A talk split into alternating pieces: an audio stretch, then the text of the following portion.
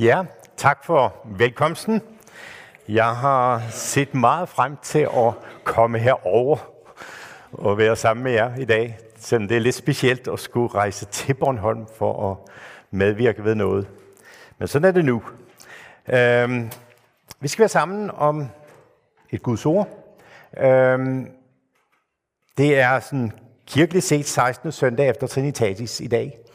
Og det er en søndag, som bliver kaldt for Lille Påskedag fordi der på en særlig måde er fokus her om efteråret på Jesu opstandelse, øh, på Jesu magt over døden. Det er derfor temaet er øh, herre over dødens magt. Øh, efter anden tekstrække, det vil sige det andet år, der læser man øh, historien om opvækkelsen af Lazarus, og vi skal så være sammen om opvækkelsen af enkens søn i Nein i dag, her på Lille Påskedag. Men lad os begynde med at, at bede.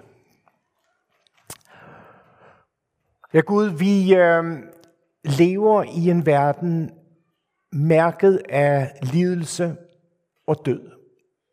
En verden, som er god mange gange, som vi oplever fantastisk, men som i det hele rammes vi af lidelsen, smerten, døden.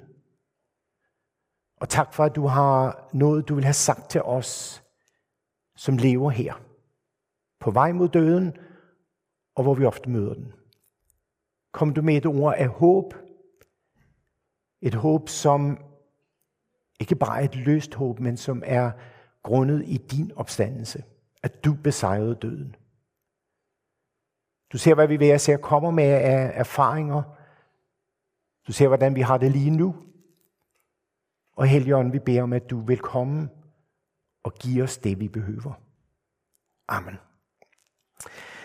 Lad os rejse os og høre evangelieteksten. Derefter gik Jesus til en by, som hedder Nain, og hans disciple og en stor skare gik sammen med ham. Men da han nærmede sig byporten, se, der blev der båret en død ud, som var sin mors eneste søn. Og hun var enke. Og en stor skare fra byen fulgte med hende. Da Herren så hende, ynkedes han over hende og sagde, græd ikke. Og han gik hen og rørte ved borgen. Bærerne stod stille, og han sagde, unge mand, jeg siger dig, rejs dig op.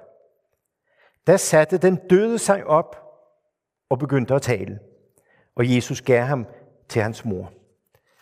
Alle blev fyldt af frygt og priste Gud og sagde, en stor profet er fremstået i blandt os, og Gud har besøgt sit folk.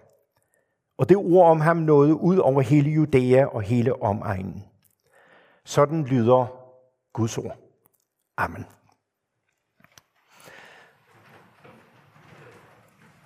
Der blev båret en død ud. Det er jo en meget velkendt situation fra vores hverdag. Hver eneste dag kan vi læse dødsannoncerne i avisen, og med jævne mellemrum står der nogle navne, som vi kender. Vi ser rustvognen køre forbi, hvis vi ikke selv kører den, øh, ofte med en lille kortage øh, bagefter. Gang på gang så hører vi om, om bekendte, som er, er døde.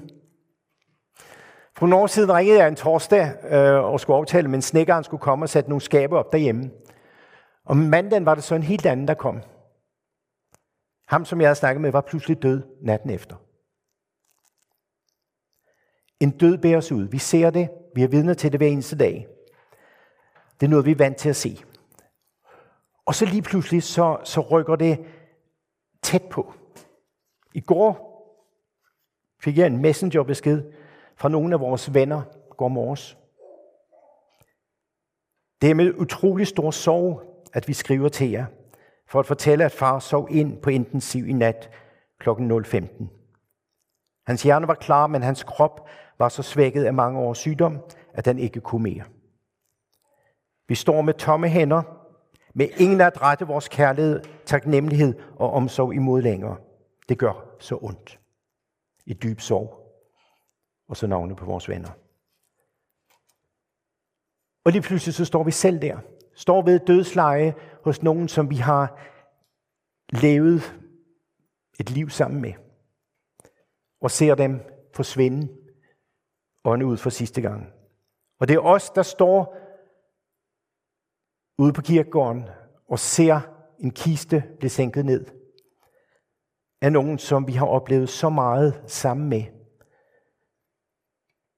og som nu er forbi.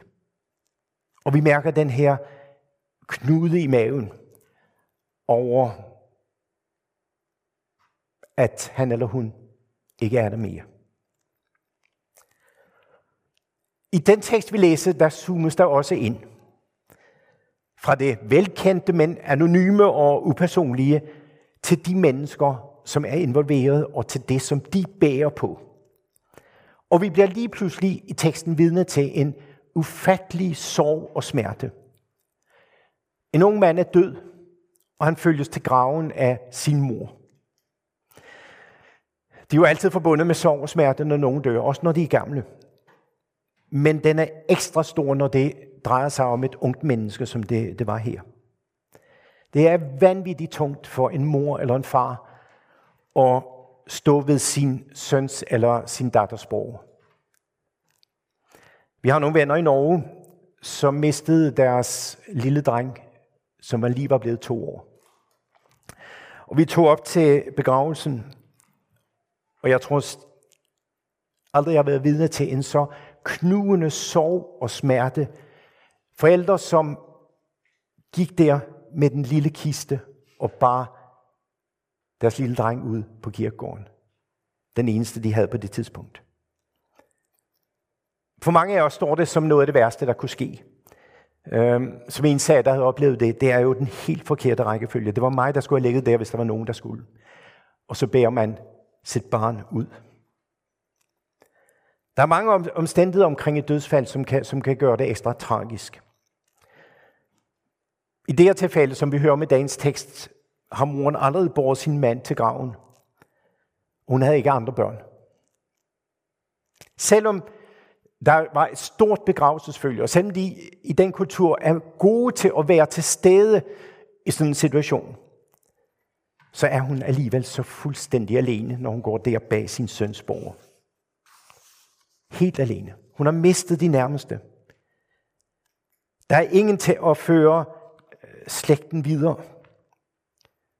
Noget, som i, den jødiske kultur var forbundet med en utrolig stor skam. Og som forholdet var dengang, havde hun heller ikke nogen til at forsørge sig. Men var henvist resten af sit liv til andres nåde og barmhjertighed. Så hun har sorgen og smerten, og så har hun fremtiden, som er uvis og, og mørk. Jeg tror, mange af os også har oplevet dødsfald under særligt tragiske omstændigheder. Hvis det er sket ved en, en voldsom ulykke, eller måske øh, ved egen hånd. Så er begravelsen forbundet med en ekstra lammende smerte og en knugende sorg, som man bare ikke kan gøre noget ved. Og sådan tror jeg, moren havde det. Og så er der alle de spørgsmål, som melder sig. Som det sikkert også har gjort her for enken, som gik bag sin eneste søns borger. Hvordan kunne Gud tillade det? Først tog han min mand fra mig, og så nu min eneste søn. Ved teksterne fra sidste søndag taltes der meget om Guds omsorg. Som vores gode, kærlige far, så giver Gud os hver dag, hvad vi har brug for. Men det, jeg oplever nu, vil enken tænke, og mange af os kan tænke det samme, har jeg jo bestemt ikke brug for. Jesus henviste i en af teksterne fra sidste søndag til fuglene som eksempel på Guds omsorg. Gud giver dem hver dag den føde, de har brug for. Men det sikrer jo ikke mod ulykke og død. Mandag morgen hørte vi derhjemme et klask mod ruden, og da vi kom ud, lå der en død due på terrassen. Gud sørger for fuglene, men det sikrer ikke mod ulykke og død. Selvom vi kan være visse på Guds omsorg og kærlighed, og det kan vi virkelig, så bliver vi ikke forskånet for ulykke og død. Sådan er det at leve i verden, en verden præget af lidelse og død. Vi lever et liv, som på mange måder er godt. Spændende, rigt, fyldt af glæde. Og så rammes vi, og det gør vi alle sammen. Sådan er livet af lidelse, smerte og død, og det hører med. Og Gud møder os. Både når livet er godt og glædeligt, og der hvor vi rammes af smerte og død. For Bibelen tager livet alvorligt, sådan som det er. Og kvinden i dagens tekst oplever så i den situation også noget andet. Først så møder hun hos Jesus lige præcis det, som hun har brug for. Som man har brug for, når man har mistet nogen. nogen. Der står i teksten, at Jesus ser hende. Ofte er det jo det, man bare længes efter, når man står i sådan en situation. At der er nogen, der ser ind. Ser den smerte og den sorg, som lige for tiden fylder livet. Og så står der, at Jesus ynkes. Ikke med den her omklamrende medlidenhed, som man kan føle, at nogen viser mest for deres egen skyld. Men det er at ynkes på den måde, at man bare ser, at andre ser en og giver udtryk for, at de ser, at man har det hårdt. Det var sådan, Jesus mødte hende. Han så hende. Han så hendes smerte, og at hun havde det hårdt. Og dernæst så oplever hun noget, som er helt uhørt. Først går Jesus hen og rører ved borgen, så bærerne næsten stivner. Hvad var det, han gjorde? Han rørte ved borgen. Det kan man ikke. Alle ventede, at Jesus lige så stille ville slutte op bag begravelsesfølget, ligesom alle de andre. Men det han gør, er og var et brud på alle både skrevne og uskrevne regler. Og rører ved en borger. For det første så vidste alle, at det ville gøre ham uren, ifølge Moselovens renhedsforskrifter. Så han faktisk skulle igennem efter det en stor renselsesceremoni i templet. Og for det andet, så blev det dengang anset for en dybt krænkende handling at røre ved en borger, hvor der ligger et lig. Det har været så grotesk og så pinligt, at disciplene har krummet til over det, Jesus gjorde. Og mindre pinligt bliver det så. Prøv at forestille jer det. Bliver det ikke, når han så oven i købet begynder at tale til den døde. Der ligger en død dreng, og Jesus begynder at tale til ham, som vi vil gøre til en teenager, der har sovet lidt for længe. Det gør jeg jævnligt. Unge mand, se og stå op, siger Jesus til drengen. Og så sker det sandelig. Lukas får det, øh, med det ordvalg han bruger, får det fuldstændig groteske og naturstridige frem, ved at han skriver, der satte den døde sig op og begyndte at tale. Det gør en død altså ikke. Der burde i det mindste have stået, der blev den døde levende og satte sig op, og efterhånden begyndte han at tale. Men Lukas får det fuldstændig naturstridigt frem ved at sige, der satte den døde sig op og begyndte at tale. Fordi den døde møder livet, så sprænger det alle rammer. Og i næste sætning møder vi så igen Jesu meget praktiske indlevelse i, hvordan moren har haft det midt i det hele. Hun har jo tænkt for, for moren, der, der, der ligesom bærer sin søn ud, og lige pludselig rejser han sig op og begynder at tale. Hun må, hun må, have, forstået, hun må have stået fuldstændig lamslået. Hvad sker der her? uden at kunne røre sig ud af pletten. Og så viser Jesus sin omsorg for hende ved, at han nænsomt tager drengen og fører hende her hen til moren og siger, nu skal I to have lidt tid sammen. Fantastisk. Prøv at tænke, hvilke følelser, der er gået igennem den mor, som havde regnet med, at alt var forbi. Og lige pludselig så tager Jesus hendes levende dreng og fører hen til hende. Utroligt. Og så sidder vi jo alligevel måske med en følelse af, at vi alligevel ikke kan bruge det til noget som helst. For moren får jo sin søn tilbage. Og det sker jo netop ikke med dem, vi bærer til graven. Mors venner, Randvej og Beint, så aldrig deres søn mere. Han blev lagt i graven og var væk. Og jeg tror ikke, jeg er den eneste, som har stået ved en grav og ønsket at kunne få vedkommende tilbage igen. Bare et øjeblik. Der var noget, jeg ikke fik sagt. Hvis vi bare kunne, kunne lige tage en halv time mere. Men døden er så definitiv. Og hvad betyder det egentlig? Det er godt at blive set og få medfølelse. Men hvad betyder det i forhold til det, som vi allerhelst kunne ønske? Nemlig at få ham eller hende tilbage. Det kunne være så godt, hvis vi havde oplevet det, som enken fra Nain gjorde. Som jo heller ikke bare får sønnen tilbage, men nu også får mulighed for både at blive forsørget og blive farmor. Livet går videre for hende. Men vi får ikke vores døde tilbage. I kapellet eller ude ved graven, der tager vi den sidste uafvendelige afsked. Og vi går alene hjem. Og dem vi holdt så meget af, har levet liv sammen med, de bliver ude på graven. I graven. Hvad kan vi så bruge det til? Alligevel så er der noget i dagens tekst, som skal få os til at overveje, om der alligevel ikke er noget, vi kan bruge her. På to måder markerer Lukas nemlig, at det ikke bare handler om en ung mand, som bliver levende igen, og at din mor får sin søn tilbage. Hvis vi læser lidt videre i Lukas evangeliet, så ser vi, at rygtet om det her, det blev spredt. Og det nåede ud til en isoleret borg ude øst for Jordanfloden, hvor Johannes døber sad fængslet. Det giver Johannes frimodighed til at kontakte Jesus og lufte en nagende tvivl, som Johannes har siddet med. Er du den, der kommer, eller skal vi vente en anden, siger han. Er du den Messias, vi har ventet på i århundreder, eller skal vi vente nogle hundrede år endnu? Ja, siger Jesus så til ham. Jeg er den, som jeg ventede på, og som nu er kommet, og som nu indleder en helt ny tid. Og som tegnet på det, så henviser Jesus netop til opvækkelsen af den døde. Der er noget helt nyt brudt igen nu. Og det kan vi se ved, at Jesus opvækker den døde.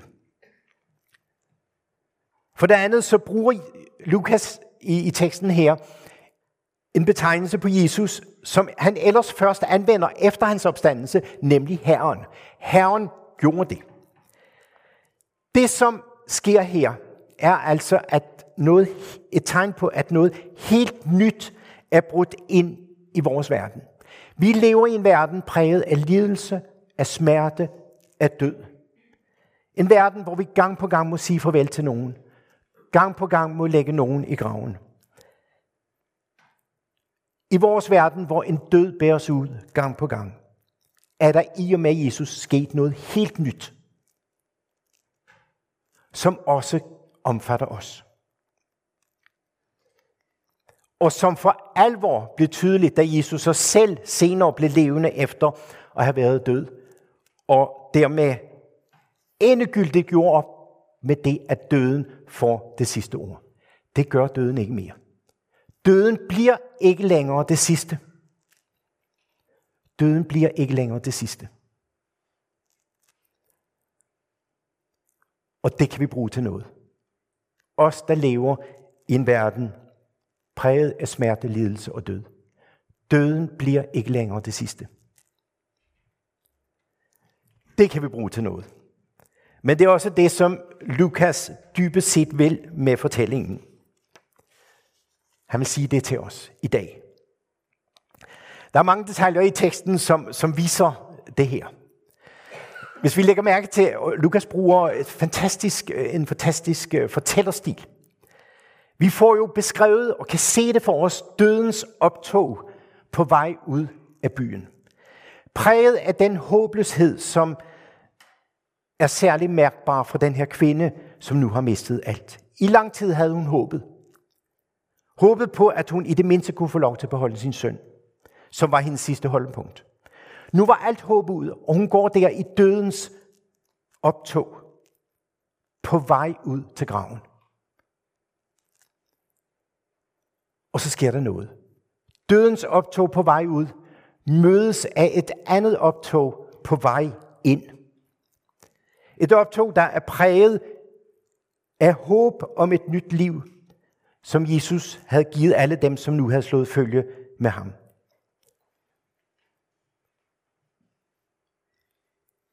Et optog, som er præget, viser det sig så, af den magt over døden, som Jesus har. Og så mødes de to. Dødens optog på vej ud. Og livets optog på vej ind. De mødes lige der. Dødens optog og livets optog. Og i det møde, der er det livet, der sejrer. Livet, som er forbundet med Jesus selv. Dødens optog mødes af livets optog. Og her er det livet, der sejrer, som er forbundet med Jesus selv. Græd ikke, siger Jesus så til kvinden, til enken. Hvorfor siger han det? Det siger han jo inden, at han har gjort sønnen levende. Har han det, ligesom de personer, vi, vi kender, som bliver pinligt berørt og ikke kan håndtere, når nogen begynder at græde. Nej, nu må du ikke begynde at græde midt i det hele. Og så skynder man sig at snakke om noget andet, eller give en pille, som skulle tage det værste. Eller den lidt mere fromme udgave. Øh, du skal ikke græde. Du ved jo, at han er, eller hun er gået hjem til Gud. Så du behøver ikke være ked af det. Mener Jesus, at vi ikke skal græde, når vi har, har mistet nogen? Nogen, vi holder af? Mener han, at vi, som det nogle gange fromt siges, som kristne ikke behøver at have sorg, men kun sorg, når nogen dør? Det mener Jesus ikke. For han tager livet alvorligt, sådan som det er. Og livet indeholder også gråd, smerte, sorg. Jesus viste det selv ved, at han stod ved graven til sin nære ven Lazarus og græd. Og dem, som stod omkring, de tolkede det øh, meget rigtigt, hvor de sagde, se hvor han elskede ham. Der var en, som Jesus holdt af. Og i det øjeblik, selvom Jesus jo vidste, hvad der skulle ske, lever han sig ind i den verden, vi lever i. Og græder og sørger over at have mistet en. Og også er oprørt over de vilkår, vi lever under i dødens og lidelsernes verden. Så Jesus siger ikke, at vi ikke skal græde. Et andet sted i Nye Testamente øh, tales der også meget tydeligt om, at vi som kristne oplever sorg, når nogen dør. Det gør vi i den verden, vi lever i. Men, siges der så i 1. Thessalonikerbrev, I skal ikke sørge som de andre, der ikke har noget håb. Vi sørger. Vi oplever smerte. Vi græder. Men vi gør det ikke som dem, der ikke har noget håb. For der er sket noget nyt. Det begrundes så i 1. Thessaloniker med. For så sandt vi tror, at Jesus døde op, opstod, vil Gud også ved Jesus føre de hensovede frem sammen med ham. Det er det, der ligger bag, når Jesus siger til enken, græd ikke. Græd ikke, sørg ikke, som om der ikke er noget håb. For jeg står her, der selv vil gøre mig til herre over døden, så døden ikke længere får det sidste ord for den, som er forbundet med mig, siger Jesus, i dåben og i troen. Vi græder, vi sørger, men vi gør det på en anden måde. Fordi vi midt i sorgen har håb. Vi får ikke svar på alle vores spørgsmål. Alle vores hvorfor. Hvorfor kunne Gud tillade det, jeg blev udsat for? Hvorfor skal jeg have det så hårdt? Hvorfor skulle jeg miste ham eller hende lige nu? Job, som har lagt ord til det, som vi hørte, læst i indledningen fra Gamle Testamente. Han var en mand, som havde oplevet mere smerte og større lidelser, end de fleste af os kom ud for. Hans lidelser var så hårde, så han skriver, at de bør nedfældes i skrift, for evigt indrejses i klippen med en griffel af jern, for ikke at glemmes. Jo, Jobs bog er fyldt af en utrolig smerte og lidelse, side op og side ned. Og alligevel så udbryder Job lige pludselig. Dog midt i lidelsen, midt i smerten, så ved jeg, at min løser lever. Til sidst skal han stå frem på jorden. Når min hud er skrællet af, når mit kød er tæret bort, skal jeg skue Gud. Ham skal jeg skue. Ingen anden skal mine øjne se. Uanset hvad jeg kommer ud fra her i livet, så ved jeg, at min genløser lever, sådan som der står på min morfar og mormors gravsten ude på kirkegården i Rønne. Uanset hvad smerte jeg kommer til at opleve her, så ved jeg, at Jesus har købt mig fri fra dødens magt og herredømme, ved at han selv har besejret døden. Ved at opstå. så jeg, også jeg på den anden side af død og grav, når min hud, som jo meget sådan malende beskriver det, er skrællet af, og mit kød er taget bort, så skal jeg møde Gud. Inden jeg kender min far. Fordi Jesus besejrede døden, og døden ikke længere får det sidste ord. Jeg lever et liv, som bliver, kan blive smertefuldt og fyldt af lidelser. Jeg kommer til at møde døden, men jeg ved, det ikke bliver det sidste. På den anden side, så skal jeg møde ham, som jeg kender, som er min far, fordi Jesus har besejret døden. Det er det håb, som han kommer med. Ham, som leder livets optog, når han møder dødens optog. Det er det håb, han bringer ind i vores verden, præget af lidelse, smerte og død nogle gange. Det håb, der siger, døden bliver ikke det sidste. På den anden side skal du møde ham, du kender, og alle dem, du har taget afsked med. Så bliver det afsked, vi tager ud på kirkegården, ikke det sidste, vi ser til dem. Fordi vi engang skal se dem igen sammen med vores far. Det er det håb, som Jesus bringer ind i vores verden, og som han i dag vil møde os med. For nogle år siden læste jeg i Christi Dagbladet et interview med Inger Margrethe Kofod Svendsen, som jo i 2004 oplevede den utrolig store smerte at miste sin søn og svigerdatter og to børnebørn i tsunamien i, i Thailand. Og vi skal lade hende, Inger Margrethe, få det sidste ord i dag. Eller næst sidste ord. Jeg tænkte meget på, siger Inger Margrethe, hvor Gud var henne i det hele. Og jeg havde tusind forslag til Gud om, hvad han kunne have gjort i stedet for. Men der har givet mig styrke, at jeg har haft Gud at klage til og stille spørgsmål til. Der er forskel på at råbe sin smerte og vrede ud i luften, og så på at råbe det til sin far. Jeg har ikke fundet meningen med tragedien, men jeg ved, at Gud er god, og at han vil dem det godt. Jeg har fundet hvile i, at jeg ikke får forklaring på, hvorfor det skete. Det giver mig livsmod til at komme videre. Og så siger hun til sidst, jeg har fået et drag af melankoli i mit liv. Den smerte, som altid er der, og som ikke går væk. Og det skal den heller ikke. Det er virkelig gået op for mig, at vi lever under dødens fortegn, og at livet er skrøbeligt. Men til trods for melankoliens nærvær, er der også håb i mit liv. Et opstandelseshåb. Jeg er overbevist om, at de alle fire er hos Gud nu, og at jeg skal se dem igen. Det gør en radikal forskel. Jeg har i hvert fald fire gode grunde til at glæde mig til at komme i himlen. Og så skal vi til allersidst vende tilbage til vores venner Randmej og Beint. Beint som bare, jeg kan stadigvæk se det for mig, den her lille kiste med et barn på to år. Ud til graven. Og vi mærkede den her knugende sorg og smerte. Og det er jo endnu mere. Da så den var sænket ned i kisten, så sang vi den sang, som vi skal synge, som en proklamation midt i smerten og sorgen. Dig være ære, herre over dødens magt. Vi så på en kiste af toårigt barn. Og så proklamerede vi midt i den smerte og sorg, det var. Vi tror på en Herre. Vi tror på en Jesus, der er besejret den død, som vi lige nu er ramt af utrolig hårdt. Og det er vores Jesus. Lad os tak for det. Ja, Jesus, tak for, at vi ved, du har besejret døden, så den ikke længere får det sidste ord. Vi ved, at vi bag om døden skal møde dig.